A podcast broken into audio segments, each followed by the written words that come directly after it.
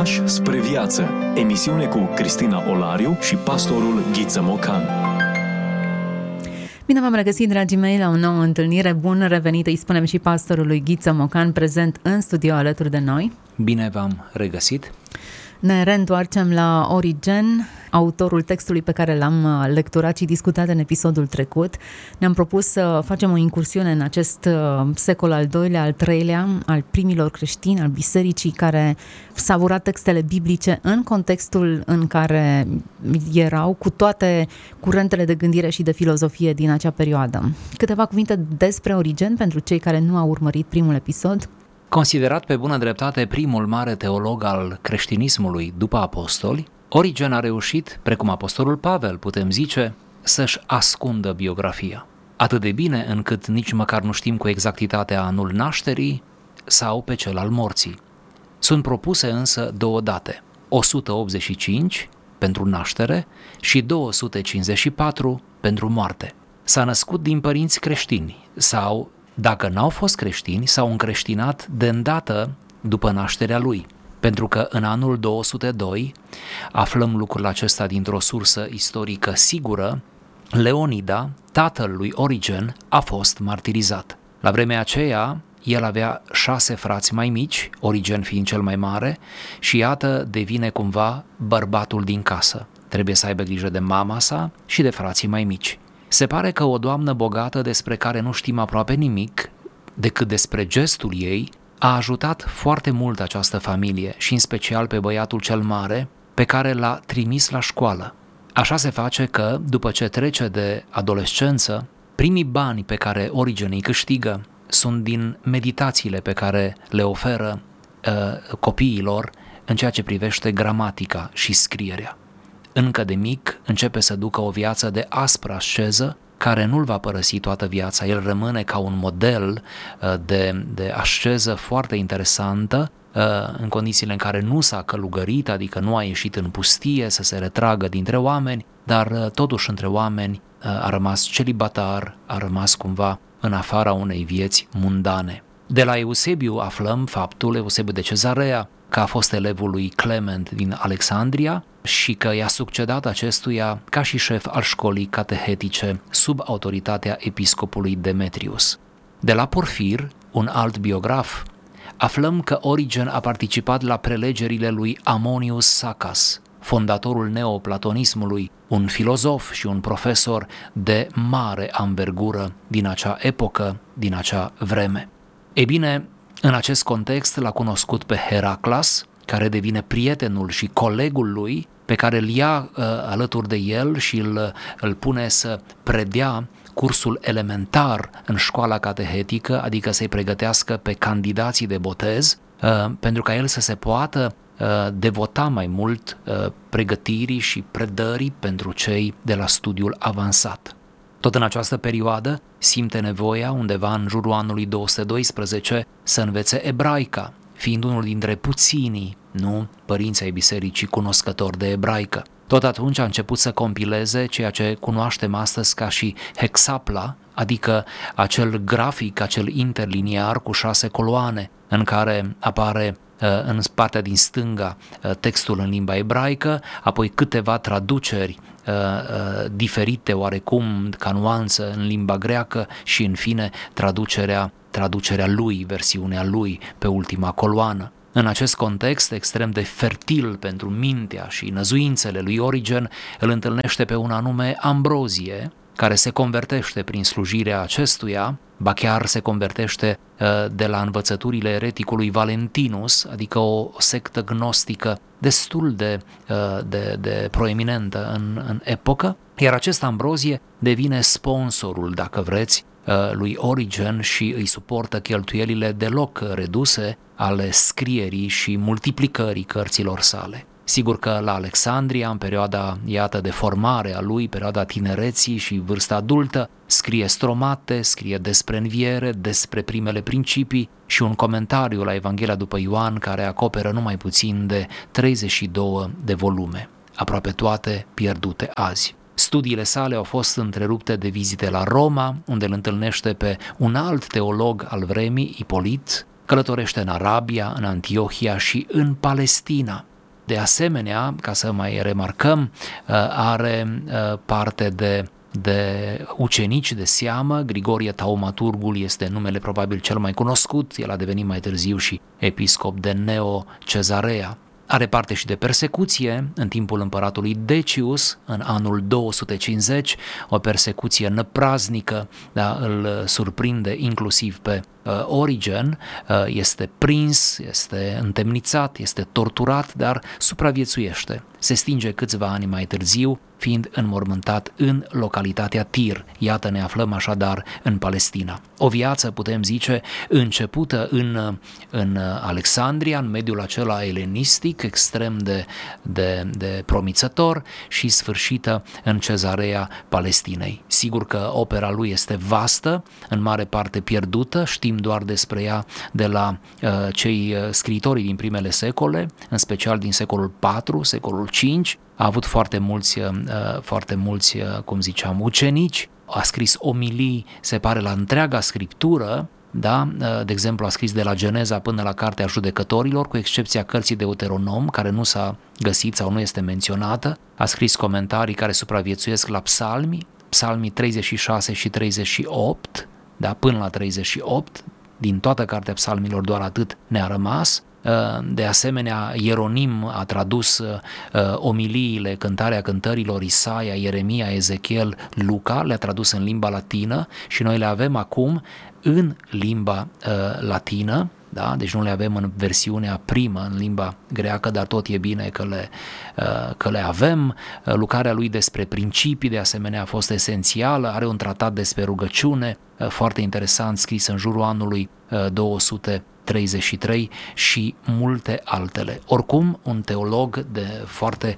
foarte pasionat, uh, foarte serios, foarte sincer, uh, a avut și anumite erori teologice, dogmatice, pentru care el a fost amendat mai târziu, dar oricum toate le-a făcut în deplina onestitate a inimii.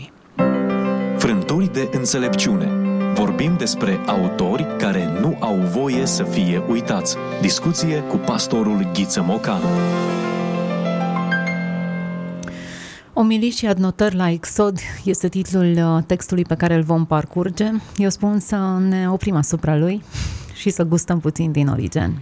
Da, uh, cred că va fi o surpriză plăcută. Vreau să aduc aminte că aceste omilii, această carte a apărut în limba română în anul 2006, ediție bilingvă, într-o traducere impecabilă, însoțită de note, de aparat critic, exact tot ce trebuie. Uh, merită să uh, o avem, mai ales cei care iubim Scriptura sau care uh, o predicăm duminica la biserică. Ne vom duce prin acest citat uh, în atmosfera apăsătoare a sclaviei poporului evreu în robia egipteană. Acestea au fost scrise spre instruirea și avertizarea noastră, vezi 1 Corinteni 10 cu 11, pentru ca tu, care le auzi, dacă deja ai dobândit eventual harul botezului, dacă te-ai numărat între fiii lui Israel, dacă l-ai primit în tine pe Dumnezeu ca rege, iar după aceea vrei să te depărtezi, vrei să făptuiești cele ale viacului, vrei să împlinești faptele pământului și slujirile lutului, să știi și să recunoști că s-a ridicat în tine un alt rege, care nu-l știa pe Iosif, regele Egiptului. Exod 1 cu 8. El, acest un alt rege, te constrânge spre faptele lui, el te face să-i lucrezi lutul și cărămida. El este cel care, după ce îți stabilește maestri și supraveghetori, te împinge cu varga și cu biciul spre lucrurile pământești ca să-i ridici cetăți. El este cel care te face să-ți treci timpul, să amesteci după dorință stihiile mării cu ale pământului. El acest rege al Egiptului te face să bați forumul cu procese și să-i obosești pe cei apropiați cu litigii pentru o brazdă de pământ, ca să nu mai amintesc de capcanele întinse castității, de înșelătoriile aruncate inocenței, de făptuirea celor rușinoase acasă, a celor crude în for, a celor dezonorante în conștiință. Așadar, când vei vedea că astfel sunt faptele tale, să știi că lupți pentru regele Egiptului. Ești condus de duhul acestei lumi. Așadar, Faraon a stabilit maiștri ai lucrătorilor, Exod 1 cu 11, care să ne învețe meșteșugurile lor, care să ne facă pe noi lucrători ai răutății, care să ne prezinte învățătura celor rele. Și fiindcă mulți sunt acești maiștri și învățători ai răutății pe care i-a așezat în frunte faraonul, și fiindcă imensă este mulțimea supraveghetorilor care toți cer, poruncesc, obligă la fapte pământești, venind Domnul Isus, i-a făcut pe alții maiștri și învățători luptând împotriva acelora și biruind toate conducerile, căpeteniile și puterile lor, vezi Coloseni 1 cu 16, ei, deci acești învățători ai lui Hristos, îi apără de actele lor violente pe fiii lui Israel și ne învață pe noi faptele israelite. Ne învață iarăși să-L privim cu mintea pe Dumnezeu, să părăsim faptele faraonului, să ieșim din pământul Egiptului, să respingem moravurile egiptene și barbare, să ne dezbrăcăm de întregul om vechi cu faptele lui și să-l îmbrăcăm pe cel nou care a fost creat după Dumnezeu, vezi Efeseni 4, 22 și 24. Neîncetat să ne înnoim din zi în zi, vezi 2 Corinteni 4 cu 16, după chipul celui care ne-a făcut pe noi, al Domnului nostru Hristos Isus, care are slava și stăpânirea în vecii vecilor. Suntem ce consumăm. Hrănește-ți mintea cu adevărul ca să trăiești autentic. Asculți emisiunea Pași spre viață cu Cristina Olariu.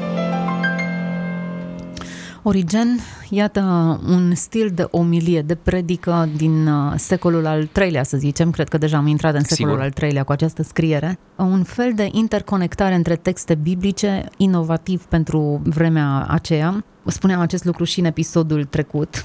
Uh, ce mi se pare interesant e cum să redactezi un text în atât de multe coloane, încercând să parcurgi similitudini sau să găsești traducerea cea mai potrivită care reprezintă ideea cea mai bună, să convertești textul ebraic în textul grecesc și să găsești analogii între cele două. Avem de a face nu doar cu două limbi diferite, ci cu două gândiri, două sisteme de gândire diferită. Tocmai de aceea, pe bună dreptate, Origen este primul teolog, înțelegeți?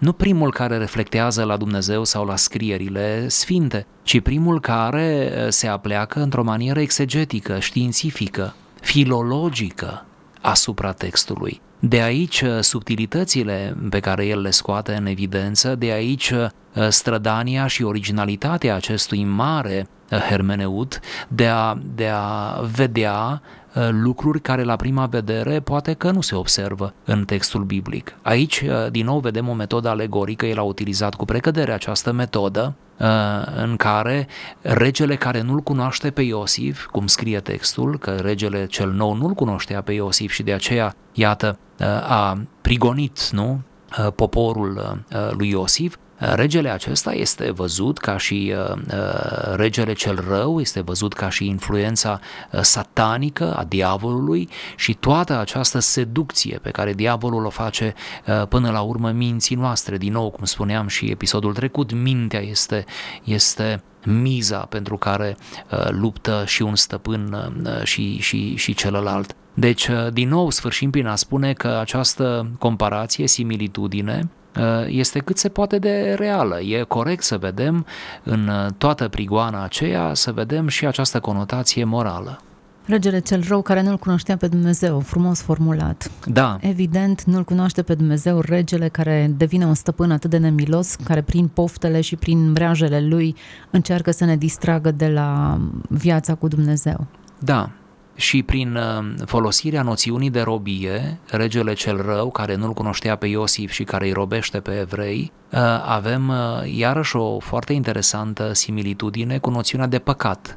Păcatul este privit aici în mod implicit ca o robie, ca o robie tot mai apăsătoare până la distrugere, până la distrugerea omului în sine pentru că nu e așa, toate dependențele, patimile, decăderea, degradarea morală a omului îl duce în cele din urmă la o dezumanizare uh, vecină cu pierderea minții, cu pierderea vieții. Deci uh, lucrurile sunt grave cumva în text. Ia seama, omule, tu care ai primit harul botezului, zice Origen, nu cumva după ce ai cunoscut pe adevăratul rege, și El te cunoaște pe tine să îi întorci spatele și să te orientezi spre celălalt faraon sau spre faraonul care te muncește, care te chinuiește, care te, te își bate joc de tine, te expune în tot felul de situații. Asocierea, din nou, celor două noțiuni, Vechiul și Noul Testament, în, în interpretare. Faraonul devine imaginea firii pământești în uh, Noul Testament, cu toate poftele și cu toate apăsările și um, toate, toată dominația întunericului asupra unei ființe omenești. Da, această tehnică se numește a tipologiei, adică se ia uh, un element din, uh, din uh, Vechiul Testament sau un episod care este uh, apoi tradus într-un fel, pus într-un context uh, neotestamentar. Dar faptul acesta îl face și apostolul Pavel cu precădere, nu? Vorbind despre primul Adam, al doilea Adam, uh, vorbind despre personaje în special din lumea patriarhilor, care devin la, la Apostolul Pavel adevărate simboluri, prototipuri pentru, uh, uh, pentru tot felul de situații de ordin spiritual. Deci cumva tipologia despre care vorbim acum uh, este foarte, este foarte utilizată și Origen nu face decât să ducă mai departe, într-un fel, hermeneutica apostolică. Acum, Biblia, Scriptura este scrisă de evrei în secole diferite, cu tot felul de, de scriitori, dar evident influență de școală rabinică evreiască. Vine Origen cu o școală de gândire grecească și încearcă să pună alături cele două concepte. Lecturăm altfel scriptura interpretată de școala de gândire grecească decât cea rabinică? Da, există diferențe, poate diferențe de nuanță, în sensul că elementul acesta elenistic aduce un plus de, de alegorie, de simbolistică, de care probabil că textul are nevoie, sigur trebuie folosit cu prudență până la urmă, dar pe Origen nu-l putem suspecta de nimic negativ câtă vreme el cunoștea bine proprietatea cuvintelor, el învățase limba ebraică. Prin urmare, toată alegoria lui este legitimă. Se o face unul care știe să citească textul în original, ceea ce este deja credibil. Noi avem o problemă cu alegoria uh, făcută fără cunoașterea profundă a textului. Acolo deja avem un viciu, hermeneutic vorbind. Și uh, uh, ne putem permite să jonglăm sau să folosim simboluri și asocieri între elementele textului cu viața reală, în condițiile în care textul ne este cât de cât cunoscut și cât de cât îl interpretăm într-o exegeză corectă. Acum, în mod special în ultima perioadă, am asistat la apariții care mai de care mai exotice a evangheliilor lui Iuda, lui Toma, lui mai știu care invenții sau eu știu apărute pe parcurs, bineînțeles retușate pe aici pe acolo. Cred că nu sunt singulare aceste apariții. De-a lungul istoriei au mai tot apărut uh, scrieri care s-ar fi vrut originale. Nevoia aceasta de a compara textul original și de a rămâne lângă conceptele care erau de bază, cred că este esențială. Origen face munca aceasta aducând textul vechi lângă textul actual, celei perioade în care el da, a trăit. lângă textul canonic, nu? Ca să spunem exact. așa și parcurge distanța aceasta. Eu, cel puțin, în perioada de căutare a credinței mele, m-am întrebat de nenumărate ori dacă lecturez textul exact sau dacă s-au pierdut chestiuni semnificative legate de înțelegerea spirituală a textului. Origen tocmai vine și lămurește aceste lucruri prin faptul că alături, pune alături aceste texte și le, le întrepătrunde. Această frământare pe care ați menționat-o este legitimă și toți până la urmă am trecut prin ea. Unii încă poate ne mai luptăm cu ea. Citim noi textele corecte, citim textele toate sau așa cum spuneați, unele au rămas pe din În traducerea afară. în care ar trebui sau da, în spiritul da. în care au fost scrise, e clar da. că le citim cu mintea omului din secolul 21. Da, da, iar mintea omului din secolul 21 este puțin infectată cu această hermeneutică a suspiciunii.